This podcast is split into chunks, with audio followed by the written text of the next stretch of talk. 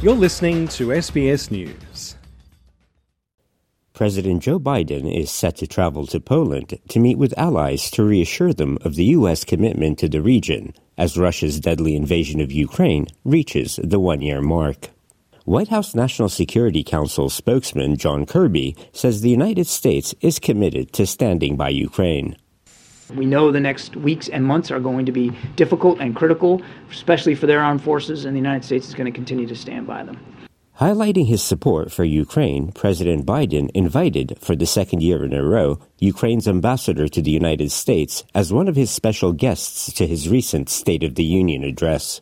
Describing Russia's invasion as a test for the world, in that speech, Mr. Biden pledged the United States would stand with Ukraine. Putin's invasion has been a test for the ages, test for America, a test for the world. Thank you. Because we're going to stand with you as long as it takes.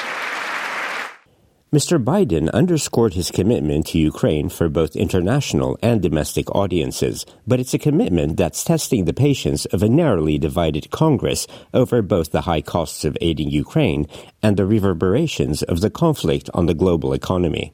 Fiona Hill, a former official with the National Security Council and now a senior fellow with the Washington think tank, the Brookings Institute, says there is still a lot of popular American support for Ukraine but she wonders whether the Republicans will continue to support Ukraine.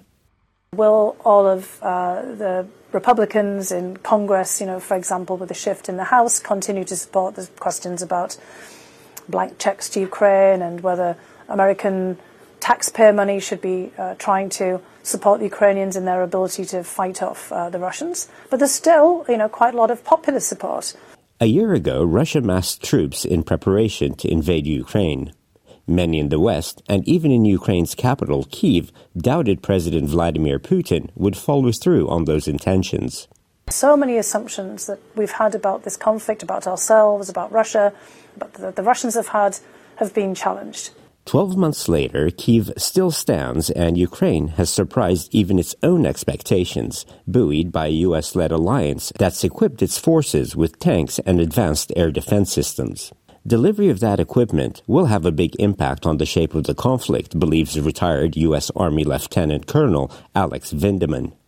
Mr. Vindman, a former National Security Council director, believes that if the aid arrives on time, the Ukrainians will be able to hold off a Russian offensive. 2023 uh, is is now based on these timelines for delivery of tanks and other equipment is likely to play out with the Russians conducting an offensive over the course of the next several months, uh, throwing you know pretty much everything that they have. The Ukrainians weathering that. This comes as NATO Secretary General Jens Stoltenberg says there are no risk free options with the level of involvement in the Russia Ukraine war. Some worry that um, our support to Ukraine risks triggering escalation. Let me be clear. There are no risk free options. But the biggest risk of all is if Putin wins.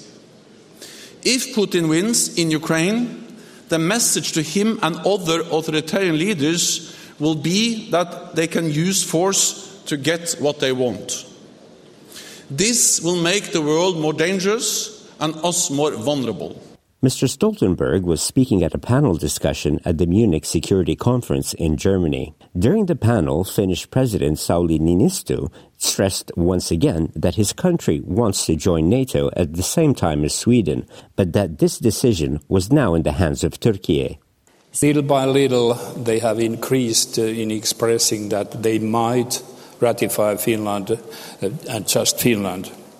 And even uh, we have heard some voices that if Finland is willing to this kind of separation.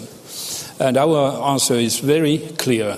We have expressed our will together with Sweden, and we don't react at all. We will not uh, accept or demand any kind of separation.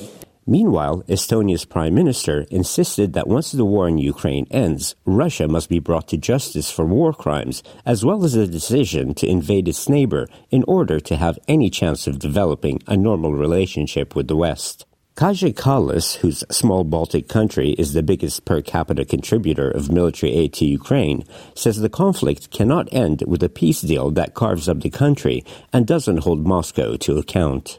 What we have to do is to completely discredit aggression. That aggression can't have, you know, benefits for you. It has to be with higher price, so that uh, you know all the aggressors or would-be aggressors in the world will make the calculation and it doesn't pay off. As long as it pays off like this, oh, let's have a peace agreement now when you have moved and taken more territories than the side of Austria and and all the countries, you know, smaller countries combined together, then, you know, why not to do it again? Her comments came a day after U.S. President Kamala Harris said the United States has determined that Russia has committed crimes against humanity in Ukraine and needs to be held accountable. The United States has formally determined that Russia has committed crimes against humanity. And I say to all those who have perpetrated these crimes and to their superiors who are complicit in these crimes, you will be held to account. In the face of these indisputable facts, to all of us here in Munich, let us renew our commitment to accountability. Let us renew our commitment to the rule of law. Essam Al Ghalib, SBS News.